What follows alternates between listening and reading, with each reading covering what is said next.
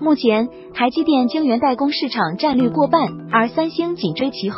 华为的新款五纳米工艺芯片和苹果的 A 幺四，目前都是依靠台积电在量产。台积电的五纳米工艺比七纳米功耗降低百分之三十，性能提升百分之十五。而三星的五纳米工艺功耗降低百分之二十，性能提升百分之十。三星的技术还是稍落后于台积电的。台积电在技术和订单量上都是要领先三星的。在量产五纳米芯片的时候，苹果也在加快研发更加先进的三纳米、两纳米工艺。苹果已经提前向台积电包下两纳米芯片第一波产能。